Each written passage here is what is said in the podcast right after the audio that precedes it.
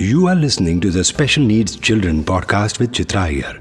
Chitra Iyer is a parent of 25 year old Shravan Iyer who has epilepsy, cerebral palsy, and autism. She is the CEO of MFA and has been helping families with life centered planning to reach their personal financial goals. She is also a trustee of a parent support group, the Forum for Autism, which was set up almost two decades ago. MFA is an 18 year old organization in the personal finance space. They have set up a dedicated practice to help families with special needs children to plan their financial goals and invest for them. The thoughts shared here are a result of the discussion with parents, caregivers, siblings, and professionals regarding the planning of a person with special needs. In this expert series podcast, Chitra Iyer is talking to Ms. Radhika Agarwal. Ms. Radhika is a part of V-shesh's founding team and has the overall responsibility for V-shesh operations in Western India. V-shesh Foundation is an organization that is known for its work in the field of skill development and employment for people with disabilities. In this interview, Ms. Radhika shares her personal journey and how she became involved in advocating for individuals with disabilities and how skill development plays a crucial role in empowering individuals with disabilities. Hello, everyone. A big warm welcome to you on this expert series of my podcast for special needs children. Thank you so much for your time today, Radhika, uh, to agree to do this interview with me. Hi, welcome to the show. Hi, Chitra, and thank you for having me over. Uh, most welcome. Really waiting and eager to listen to the entire, um, you know, everything that you have to answer to all of my questions that I have for you. So, to formally introduce you to all our listeners, Radhika is a member of V-shesh's founding team. V-shesh is an impact enterprise known for its work in the field of skill development and employment for people with disabilities. Its objective is to provide opportunity to ambition. In addition to training, employment, and inclusion services, Radhika has been involved with development of their learning services practice, SOLVE, an English language learning program for deaf students. This expanded to deaf schools in Southeast Asia, including Bangladesh and Sri Lanka. He has been instrumental in setting up V-shesh's practice on neurodiversity, which involves specialized training and placement of trainees with neurodivergence. He plays a crucial role in the organization's efforts to empower individuals with disabilities as well as organizations progressing their journey to inclusion. So, uh, my first question coming to you is Can you please share how V-shesh Foundation was set up? What inspired the creation of the organization? And what was the initial vision for empowering individuals with disabilities? Yeah, so V-shesh is actually uh, it's not a for pro it's uh, not an NGO. It's a not a not for profit. We're a profit making body, and uh, it was set up as an enterprise almost 13 to 14 years back, uh, with the intent to see it grow, and at a time when nobody was paying. So when we charged for our services, nobody was really willing to pay for it. But slowly and gradually, you know, with uh, you know the growing of the market the needs of students organizations etc we started getting paid for our services as well uh, the vision for v-shesh is you know to get jobs for all uh, our tagline itself talks about opportunities to ambition and is aligned to the goal of leaving no one behind. Uh, v-shesh was the brainchild of uh, p. Rajashekharan and shashank awasthi uh, they go back uh, as being you know very very close friends from their mba days uh, so when we started uh, the journey i think um, you know uh, the initial uh, thought was to start with people who come from uh, marginalized backgrounds. But you know as time moved we started moving into the space of disability. Our first endeavor was with deaf persons. We started getting jobs for them and then gradually expanded our scope to working with persons with physical disabilities. Uh, over the last eight to nine years, we started working with neurodivergent candidates. And currently, we are also working with people who are blind uh, persons with mental health issues, and also, you know, rare conditions like uh, multiple sclerosis, Sjogren's syndrome, etc. Uh, the ethos for V-shesh's foundation, you know, uh, is that, uh, you know, inclusion is the main thought behind, uh, you know, the setup of this company. Uh, I think the founders and all of us today would like to create a level playing field for the marginalized. So access to employment, uh, you know, is is a very very good way. It's a good litmus litmus test for inclusion because you know once a person starts earning, uh, it helps uh, uh, you know the them to become confident it helps the family to start trusting them uh, it you know brings in social acceptance and independent living so the entire perception of the individual changes and uh, the idea of v-shesh is to create opportunities for uh, those who have been left behind. So the Shesh part in V-shesh actually talks about creating opportunities for those who've been left behind. And I think the important part that you know um, uh, we'd like to emphasize is you know we try to find them jobs which are aligned to their ambition. We just don't want to get them a fit because we feel that you know this is the fit for them. We want to get them a fit that they would like uh, like any other non-disabled individual. So that's uh, you know about our journey to uh, you know from start to today. Thank you. Thank you so much for sharing this. It sounds really uh, one huge tough one that has gone over the years, a lot of effort that has gone in. Uh, I was going to ask you about who do you cater to, and you already shared about this. Do you wish to add anything furthermore here about who you cater to today? So, uh, what I'd like to add here, uh, Chitra, is that, you know, uh, we look at uh, students, yes, of course, you know, we look at the entire spectrum of disabilities. And uh, we try to, you know, because we are a private limited company, we try to treat our uh, trainees as clients. we try to service their needs, service their ambitions. Uh, we also work with organizations who are looking to embark on their disability inclusion journey. So right from uh, start to finish, right from you know when they uh, draft their policies to accessibility uh, of their infrastructure and digital uh, technologies, to empowering, me- mentoring, and coaching people with disabilities, we look at the entire journey uh, we don't necessarily need to do the entire journey in a linear manner. Uh, we help organizations in any part of their journey. And the idea is also to work with the entire ecosystem to make it inclusive. So, if you look at our learning program where we've worked with uh, deaf students, uh, we do try to work with students. We try to work with students in colleges as well.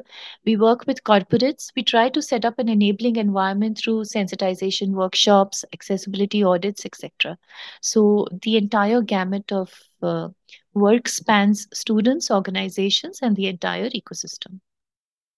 That's uh, very, very informative.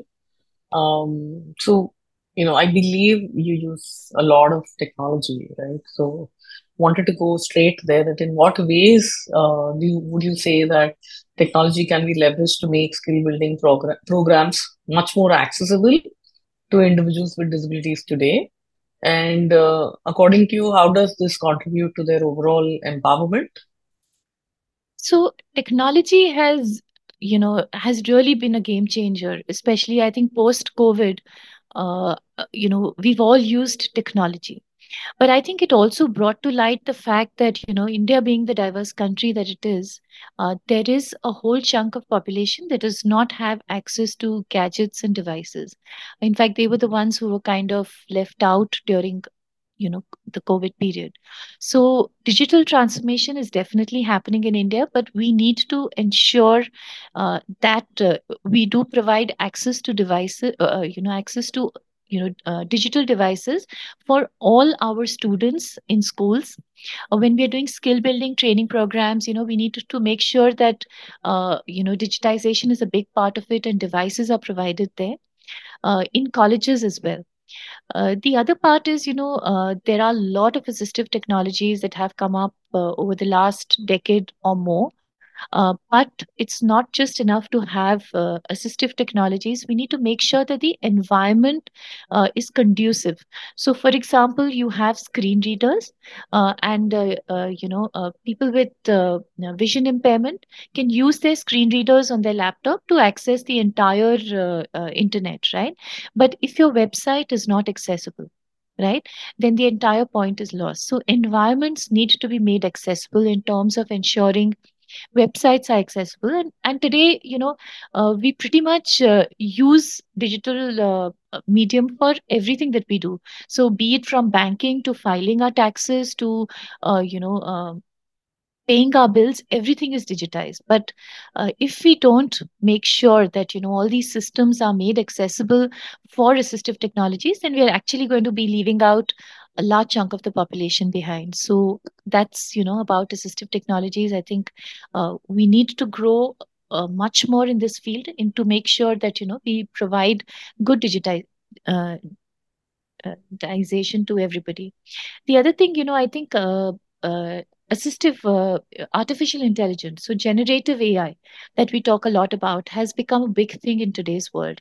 And generative AI can be used very, very, uh, you know, well to kind of, uh, you know, bridge the gaps for learning and employment. So for example you know when i was uh, uh, trying to understand how a blind student is understanding graphs he did it beautifully by you know putting the picture onto uh, uh you know an ai platform and asking ai to interpret the graph for him.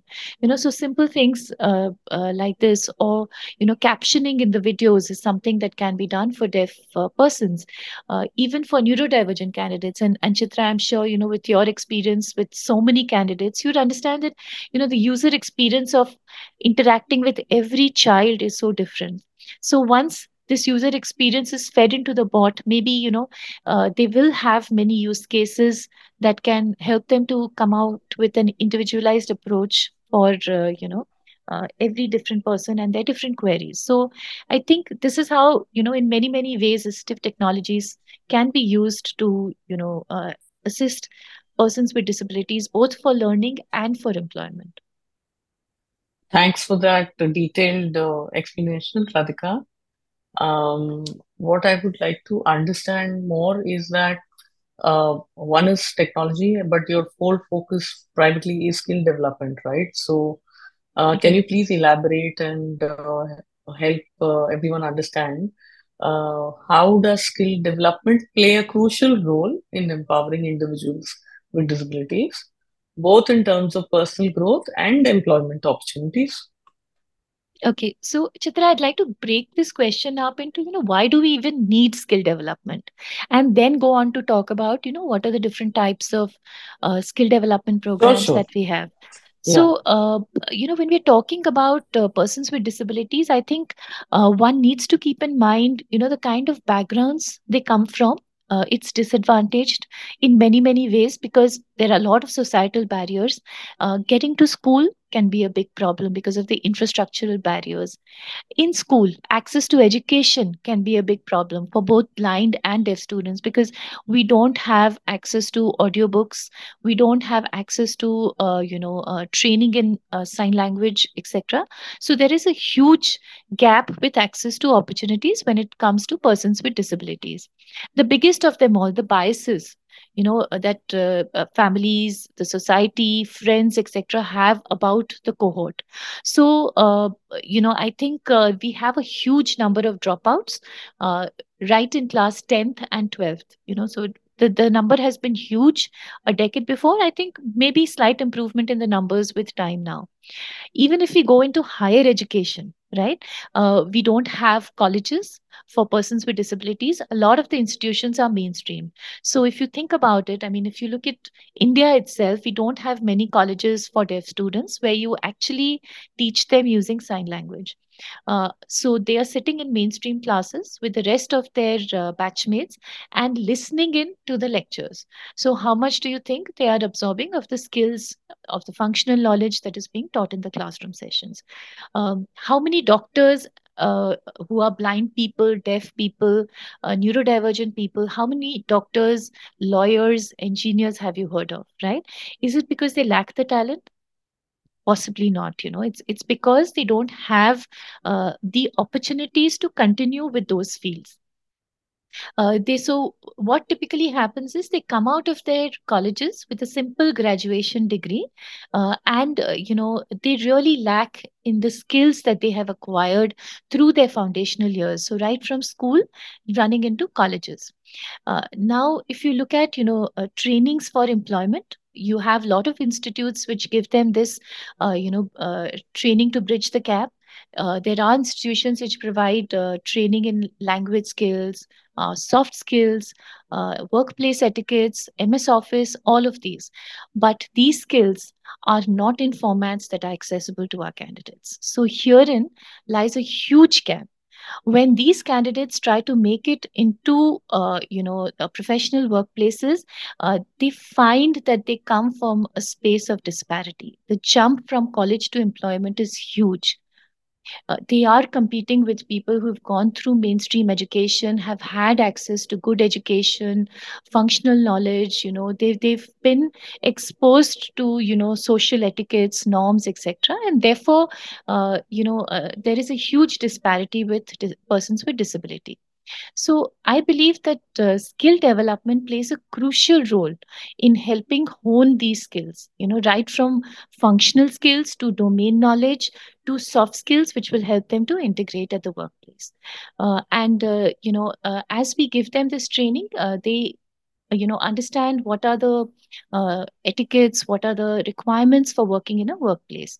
Now typically these trainings you know uh, that functional when i'm talking about functional skills uh, digitize uh, digitization you know learning about digital technology uh, soft skills these trainings can span some anything from one to two years. But we actually crunch it into uh, a three to four month training because we believe that you know you can't get trained for that long neither do they have uh, the finances and they are looking out for employment you know they come from backgrounds where they need to be trained. So we are crunching this entire uh, you know uh, experience that they have missed out through their college through uh, post college you know into a short time frame of 2 to 3 months. But with a lot of personalized effort uh, with focused training on uh, functional skills uh, on digital technologies you know very very very focused on what one would require at the workplace teaching them about domain knowledge um, you know helping them uh, you know organize a lot of interactions gives them that boost and confidence to enter into the workplace. So i think that's where you know skill development trainings play a very very important role in helping them integrate into the workplace.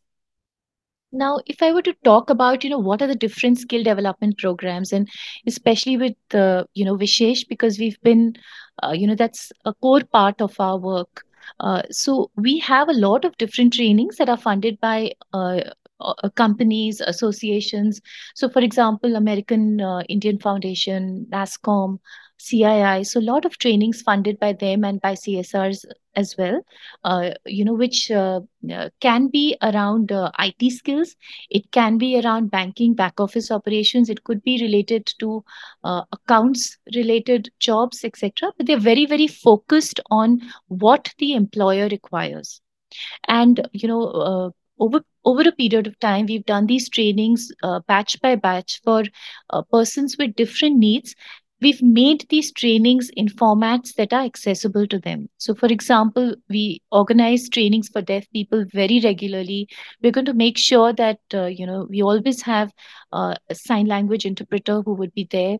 We would be giving them material in simpler formats because language can be a challenge for them. Uh, we make sure there is complete understanding. We spend time to clarify post classroom as well if it is a training for blind persons, which we've done for customer support and accessibility uh, training, you know, we make sure that we're giving them material that is screen reader friendly. Uh, there are descriptions of the material in class, which is visual.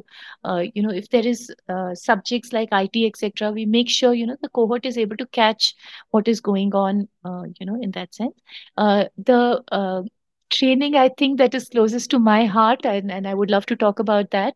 That's something that you know i'm completely involved in is for persons with neurodivergence. We call this onwards.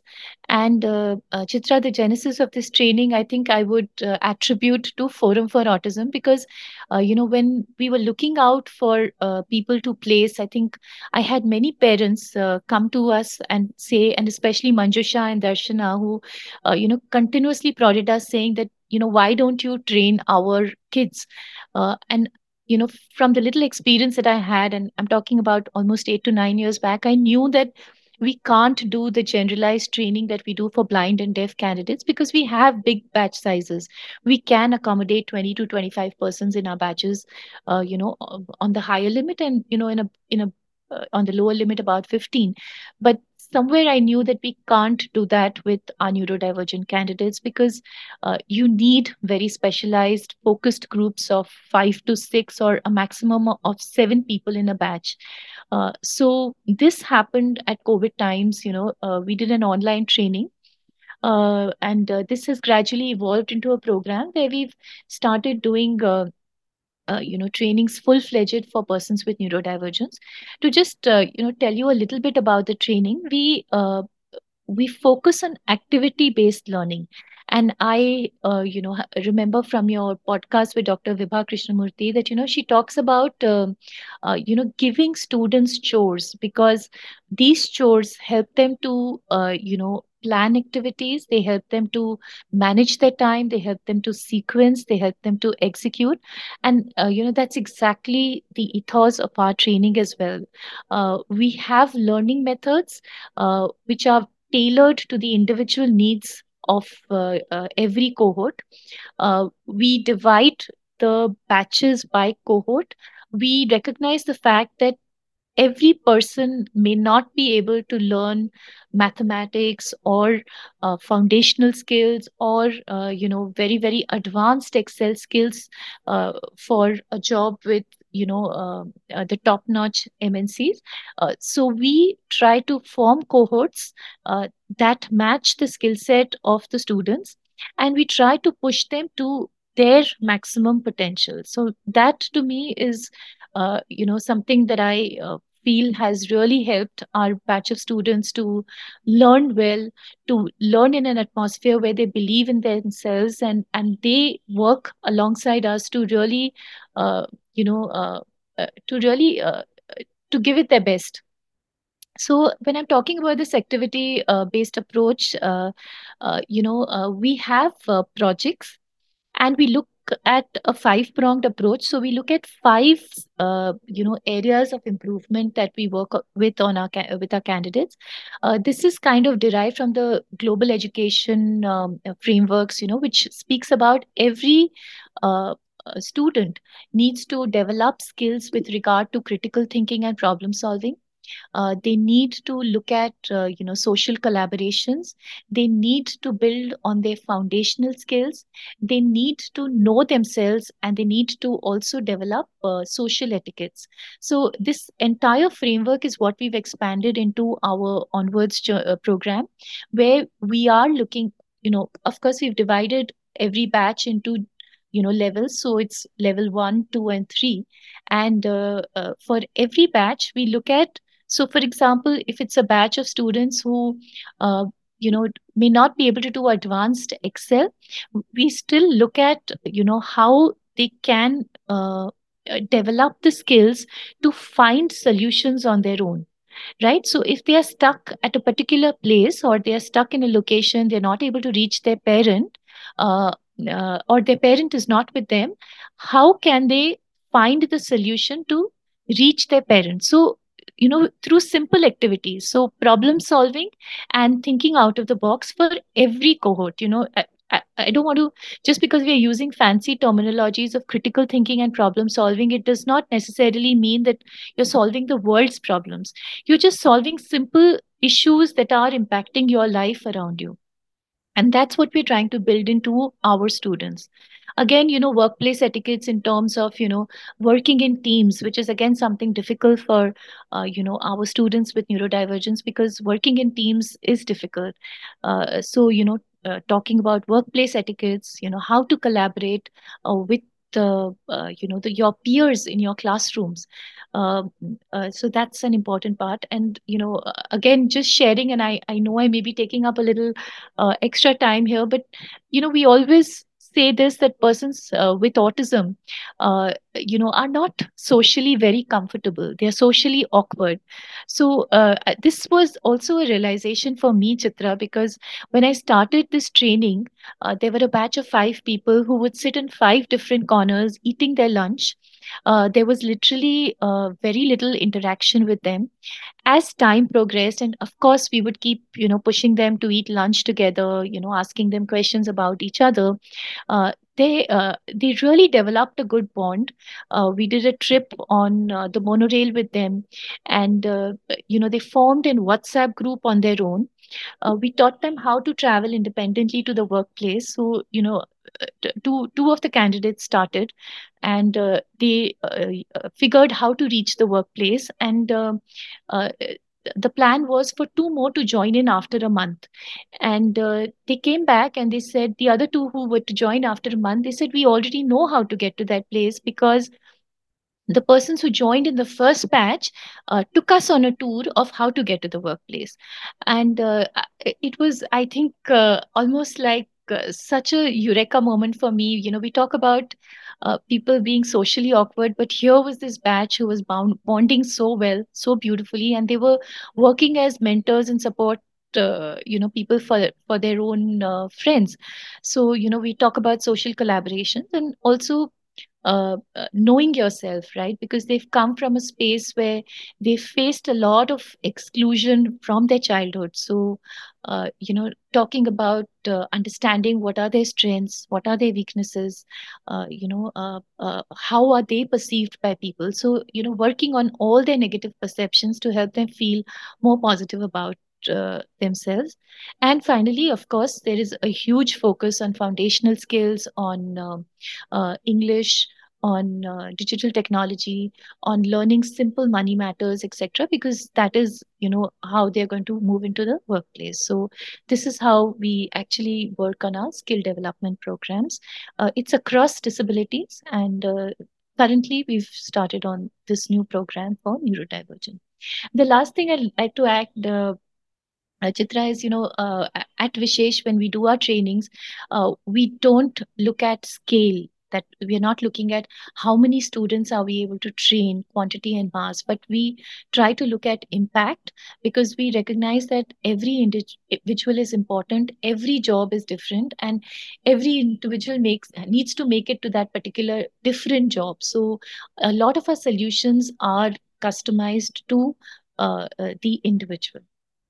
I I hope that's uh, that answers. No, no, that was an absolutely very, very detailed, comprehensive, and uh, I love listening to it about how you know how you explained right from uh, just just all those jargonish terms, but it it really explains when you're teaching a child how to get home on their own and uh, you know overcome all the daily living uh, problems in life and you empowering them and getting them ready to actually land up in a workplace with better communication and uh, crucial skills that they need, uh, which is way beyond what they would have learned uh, in their entire schooling life. And that that was really a wonderful answer, Radhika, no doubt.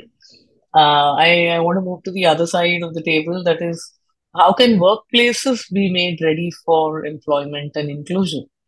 What would you say to that?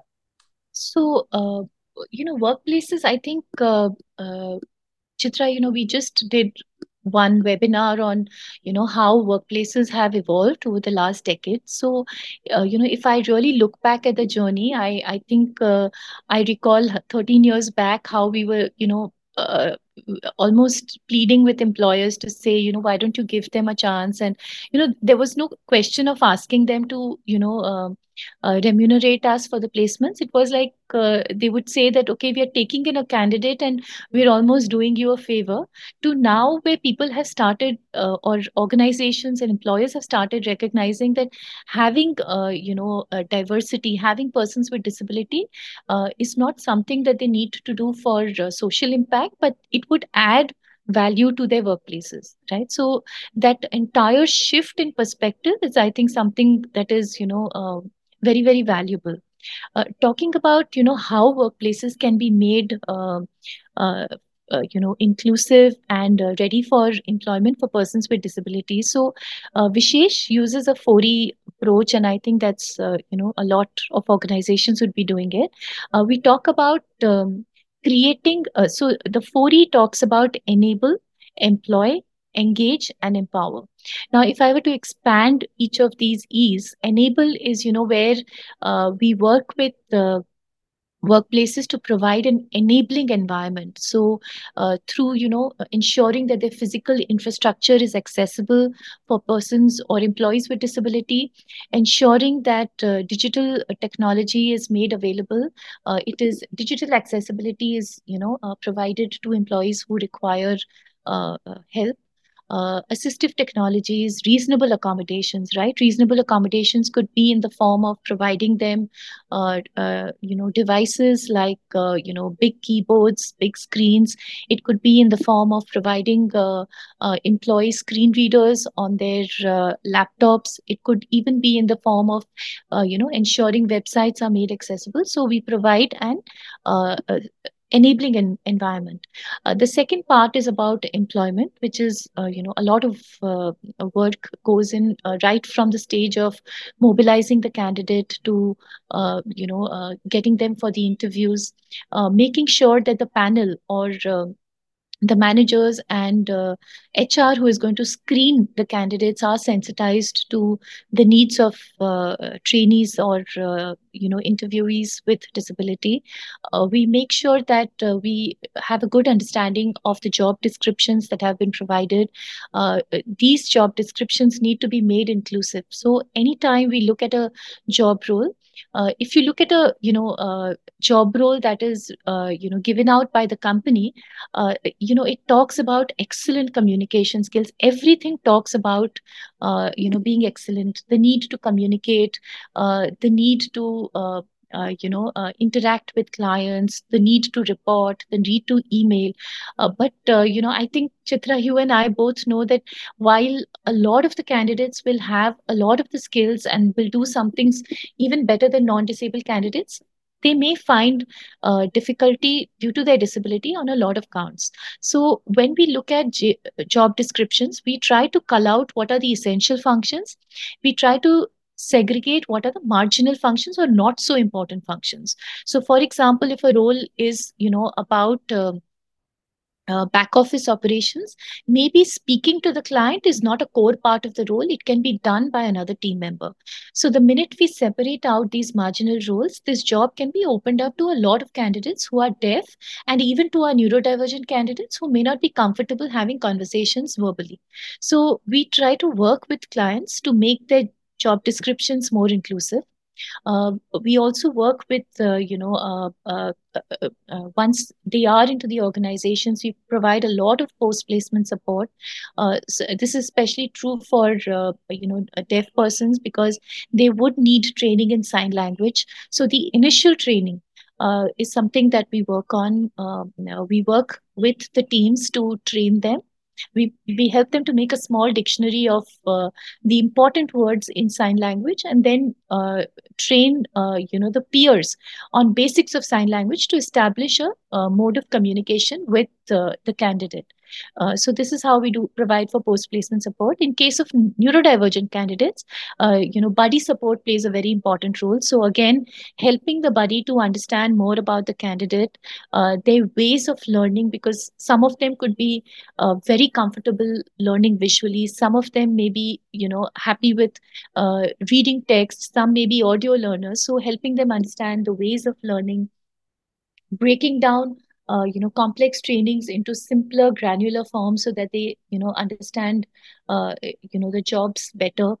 Uh, we also uh, you know tell them a lot about the candidates because uh, you know simple uh, simple things like you know a, a, lot of candidates with neurodivergence are you know socially not very comfortable with looking you in the eye and greeting you. Or some of them tend to you know uh, have a fetish for washing their hands very frequently. Uh, they may not like buttoned up shirts. You know, these are simple things which are, uh, uh, you know, which are difficult for neurotypical people to understand. So helping them, uh, you know, understand uh, these, uh, you know, little uh, behavioral uh, challenges that uh, persons with neurodivergence would have you know things that can trigger them we work closely with you know the teams to help them you know understand these issues in a better way.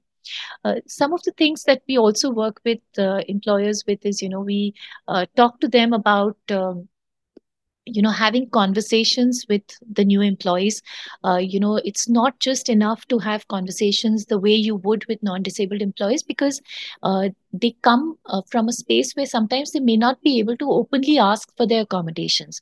So one-on-one conversations with managers with peers can really help to iron out a lot of the issues where they can speak openly about uh, you know what are the problems they are facing on a regular basis? So for example persons with physical impairment you know may find it uh, uh, uh you know they, they may be uh, you know ticking all the right boxes in terms of having accessibility. They may be having the right infrastructure. They may be having the right assistive technologies they may be providing support for transfer all of these. But you know is there inclusion with the other team members? You know so these uh, things can come out very well with the you know one-on-one conversations that you hold with the employees. Um, we also talk about you know um, uh, uh, you know when we're looking at employers also what uh, uh, you know a lot of employers have started doing is they've started forming employee resource groups where they are like support forums for persons with disabilities. And uh, whatever challenges are being faced by the employees the group takes it up and finds ways of resolving it. So we also help with you know support to you know uh, employees mentoring coaching them uh, to you know come out with their problems because sometimes they're not able to articulate it to their managers but uh, mentoring and coaching can be a good way in which uh, you know they can reach out to their members uh, mentors and talk about the problems the various problems that they're encountering. So these are some small ways in which you know we uh, you know work with the employers to make to create readiness. Uh, the last part and perhaps the most important is you know i think uh, getting any person into the workplace is possible uh, if you have in a buy-in of the uh, leadership. So we also work uh, closely with organizations to you know kind of help them with their equal opportunity policies. We review their policies their processes to get a good understanding of what are the benefits that the company is currently offering and how these can be tailored for people with different disabilities. So uh, for example you know um, uh, uh, uh everybody talks about having uh, uh, you know leaves. So they have leaves which are very structured into medical leaves casual leaves privilege leaves etc but if you really look at it for a person who has uh, a blood disorder right thalassemia or sickle cell anemia etc they do need uh, uh you know uh, a lot of blood transfusions. And this happens fairly regularly.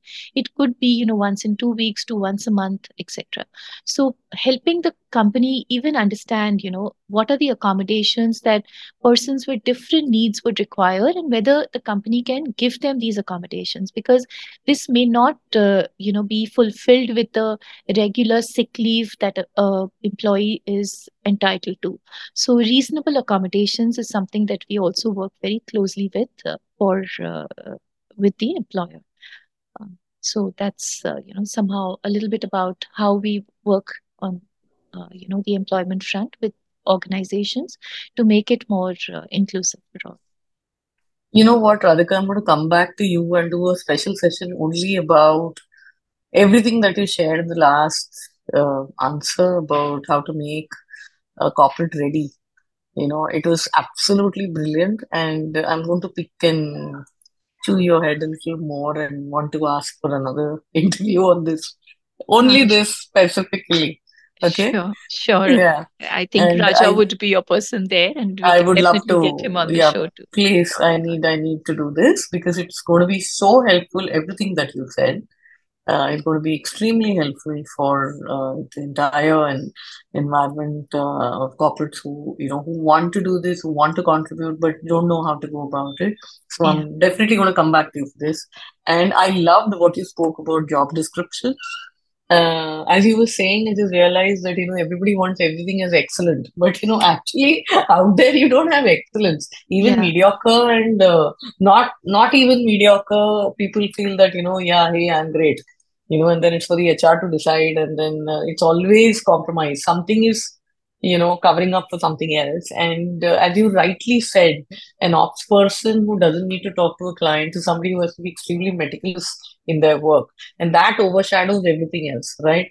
So Yeah. you said that so beautifully. So thank you. Thanks for I, I also uh, want to add one point, Chitra. You know, I think after COVID, you know, we've, especially persons with disability, I think, uh, you know, have started opting and wanting to work out of home, which is great, right?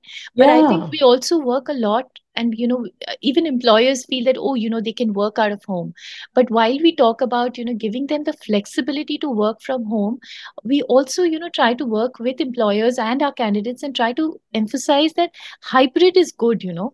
Uh, you yeah they don't need to be shut out. Yeah yeah you don't need to shut yourself from social interactions uh, you know which is most crucial yeah. Yeah and learning a lot of learning happens when you're sitting with each other round the table talking and solving true. problems right? So it absolutely. also hampers your career progression. So that's correct. also something i think very very important. Very yeah true that's yeah. Uh, now going on to the the larger environment and regulatory environment that we live in. So, you know, what would you say? How can governments and policymakers contribute to creating an environment that supports skill development and employment for individuals with disabilities? What do you say? What would you say? So I think the 2016 Rights of Persons with Disability Act has been very, very progressive. It's moved the entire focus from a charity model to a rights-based model, and it talks about how to remove the barriers in society to create opportunities for people with disability. I think, you know, it's also talked about, uh, you know, how, uh, of course, it puts a mandate on the public sector, but it for the private sector, there is no mandate on hiring. It has in fact it, what it's done is it's talked about how to make the environment more conducive. Uh, so it talks about you know looking at um, uh, making their environment accessible physical accessibility digital accessibility providing the right transport. It talks about having a liaison officer you know who can uh, work with candidates maintaining data etc uh, so uh, you know i think in that sense uh, the rpwd act has been very very progressive. But even then, if we look at uh, you know the ecosystem or if we look at the space or the environment uh, it's only uh, it, it also talks about reasonable accommodation. Sorry i missed mentioning that. So rpwd act talks about reasonable accommodations. But somewhere i think um, uh, you know, th- there is this idea that uh, reasonable accommodations can be very, very expensive. Uh, so, in effect, what has happened is only big companies who can finance and you know can handle the reasonable accommodations have started recruiting people with disabilities.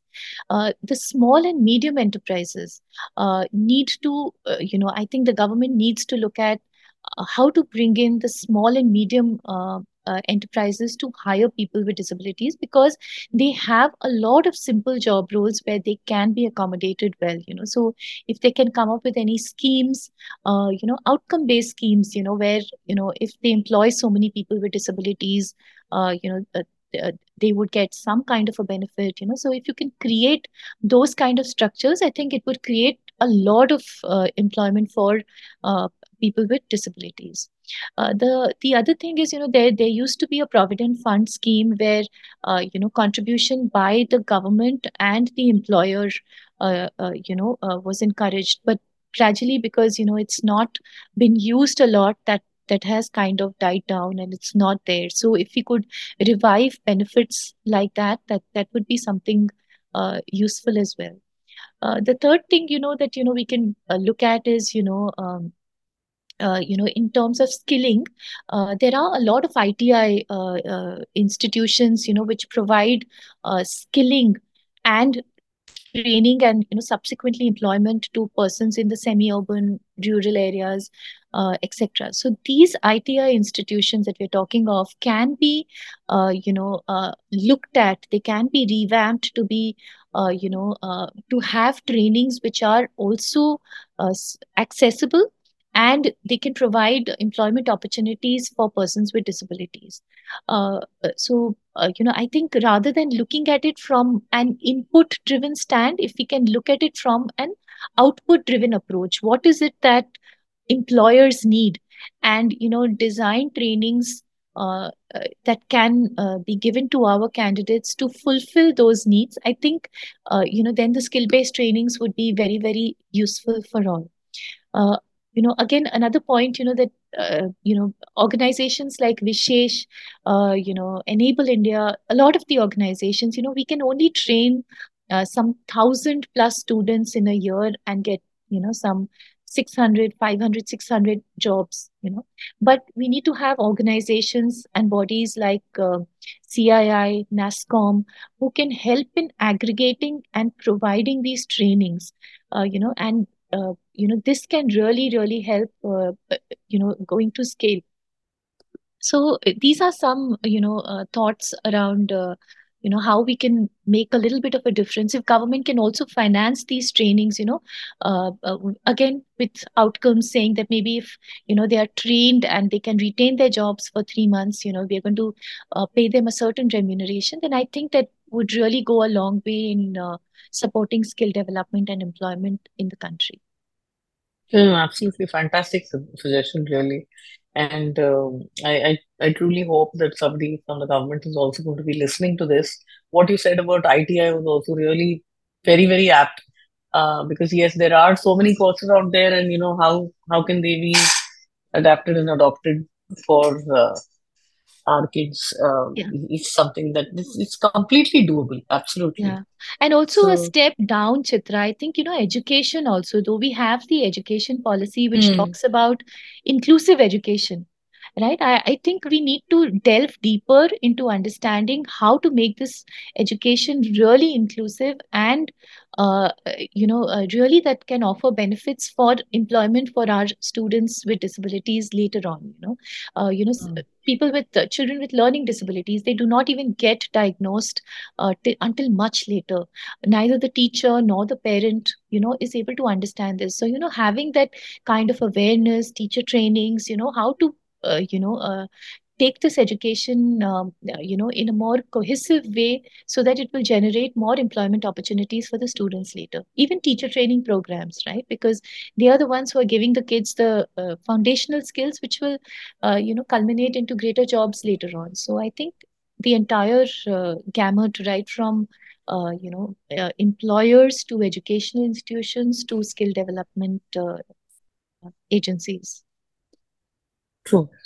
Um, I wanted to ask you that looking ahead, uh, what changes or developments do you hope to see in the landscape of skill building, you know, and employee employment opportunities for individuals with disabilities? Considering, you know, you, you are completely in the know, uh, what would you say? I think, uh, you know, uh, we need to, one is, uh, uh, you know, I think for me, I feel education if we can uh, you know look about changes in the education system uh, you know help students with learning disabilities learn uh, uh you know uh, uh, different topics which will be more useful for their employment later. I think that would be one big change that i would you know like to start looking at. Uh, in terms of uh, environments if we can look at making environments more inclusive you know creating accessibility in the infrastructure uh, you know, in the digital spaces, etc. Uh, even making small accommodations when we have people with disability around us. Uh, that's another thing that I think could make a huge difference.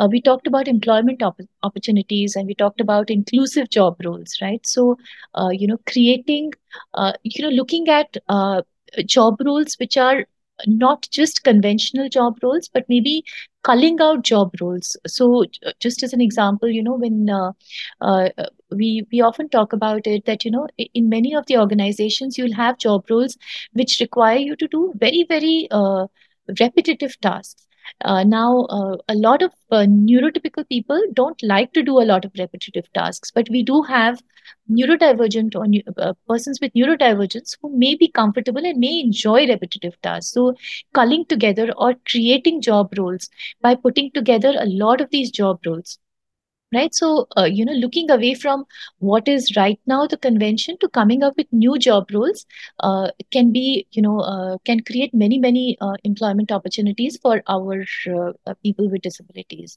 Also screening methods right? You know if if there is greater awareness about understanding the challenges that people with disabilities face right from their schooling to education you know you know I think people, uh, if they understand this, they would be more receptive to, you know, uh, uh, you know, tailoring the screening criteria that they have to employ people with disabilities in the organizations, uh, and uh, most of all, changing their approach. you know, from thinking that they are doing them, you know, some favor to understanding the talent and the value that they bring to the table. So I, I love this, uh, you know, uh, talk by Richard Branson where he speaks about uh, having dyslexia and he says I learned early on in life that you know it would not be possible for me to do everything because uh, I had my limitations, but I realized that there was out there, um, uh, you know, many many people who could do things better than me. And uh, you know he employed people in different functions and he's running this empire. So in the same way i think it's important for uh, you know uh, non-disabled people to realize that there is a whole cohort of people out there who can really add value by uh, you know the kind of work they can do like persons with autism uh, can really be good at you know maybe pattern recognition or uh, you know creativity etc you know. So recognizing this and bringing in uh, bringing them into the landscape uh, you know to uh, add value by you know their strengths. So that's something you know that i feel can be done. And lastly i think um, attitudinal change where you know we can start even thinking about uh, grooming leaders with disabilities to take on you know the roles higher roles tomorrow and and you know uh, last but not the least, you know, if we can start thinking about caregiver support, I think this is one, uh, uh, you know, one cohort that we really do not talk about. We, uh, we do not even understand the kind of contribution that caregivers make to the lives of children with disabilities. So, uh, you know, in all seriousness, looking at caregiver support having conversations, just simple conversations about disability, uh, you know, which can remove so many of the stigmas, so many of the biases, you know, that people uh, have in their minds uh, societally. And, uh, you know, uh, I think more awareness so that, uh, you know, we can progress disability and inclusion in a more positive way across. Wow. you know, you said so much, Radhika. Um, Thanks, thanks a ton. Thank you for stating all of your thoughts and articulating them so, so precisely. I was always curious about, you know, uh, how your work has been impacting our families because I've heard from them that uh, V-shesh did this and, you know, this is what happened and this is how my kid is actually in a workplace today and the, the pride with, with, with which a parent speaks you immediately know that somebody has really done something extremely important and impactful for that family. So what you shared gave the entire gamut of work that you, Raja and Shashank have done so beautifully, you know, so so so well over the years. Your replies were very insightful, and uh, this will definitely help a lot of the families who are going to listen to it, and also those in organizations who wish to hire our adults in the workspace.